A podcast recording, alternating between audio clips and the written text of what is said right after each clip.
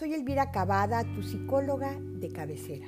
Estoy contenta de que me estés escuchando en este episodio y agradezco todos los comentarios recibidos por el episodio anterior. Este será el tema número 15 y he seleccionado hablar sobre el perdón. Así que empezamos. Solo hay perdón allí donde hubo algo imperdonable. Los débiles nunca pueden perdonar. El perdón es el atributo de los fuertes. Mahatma Gandhi. Ser heridos por alguien a quien queremos y en quien confiamos puede causar enojo, tristeza y confusión, ya que solemos pensar todo el tiempo en esas situaciones que nos hirieron. Y aparecen entonces los rencores, los deseos de venganza y la hostilidad, que poco a poco se van enraizando en nuestra mente y corazón. Cuando alguien a quien queremos, nosotros lo percibimos que nos hace daño, podemos aferrarnos al enojo o al rencor, o quizá a la idea de venganza, o elegir el perdón y seguir adelante. Si permitimos que los sentimientos negativos sustituyan a los positivos, vamos a lograr que la amargura o el sentido de injusticia nos abrume. Cuando abrigamos el rencor, solemos volcar el enojo en cada relación y nueva experiencia que tengamos. Y esto no nos va a permitir disfrutar del presente, ya que vamos inundándonos siempre de depresión y de ansiedad perdiendo entonces el sentido y el propósito de vida, dejando a un lado la conexión con la persona que nos rodea y que pudieran ser en algún momento muy enriquecedora. Si mantenemos el dolor para demostrar lo mal que hemos sido tratados, asumimos el papel de víctimas, esperando que mágicamente alguien venga a rescatarnos y nos dé el sentido de nuestra vida.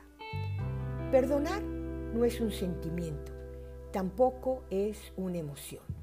Por eso es incorrecto decir como que siento que estoy perdonando. Perdonar es una actitud, ya que implica la decisión de dejar atrás el rencor y los pensamientos de venganza.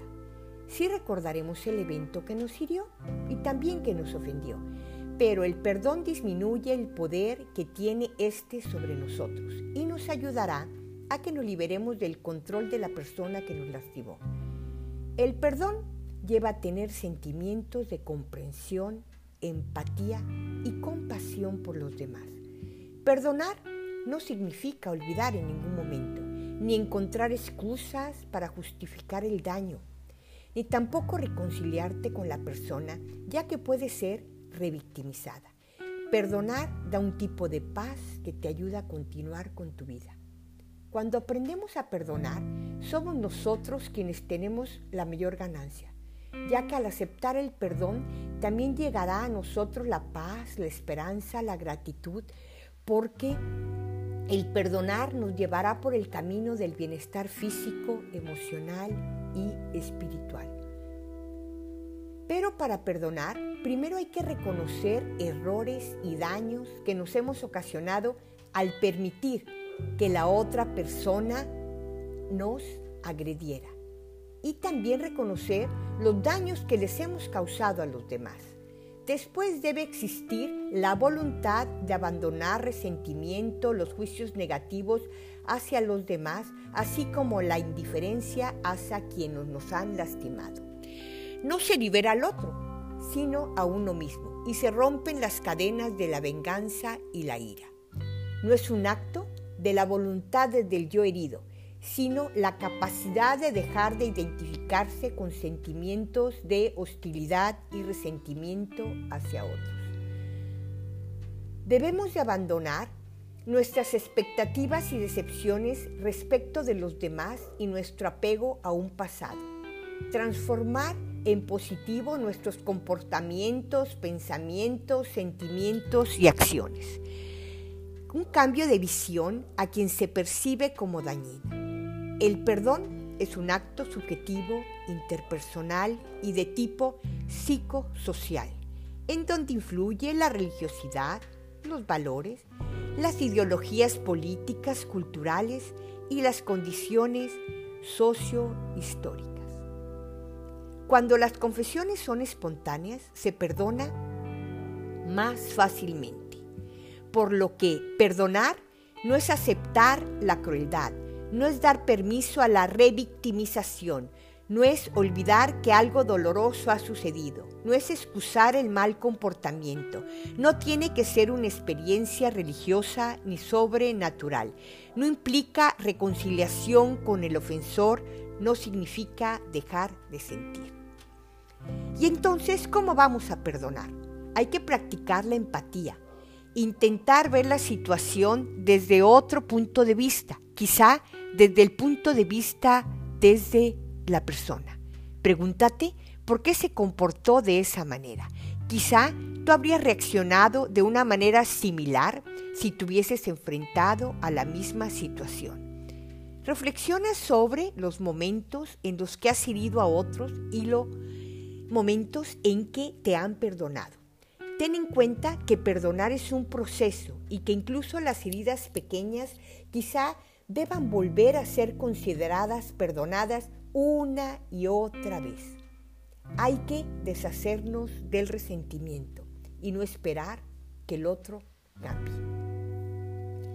Quiero platicarte una fábula que creo que te puede ejemplificar bien el perdón.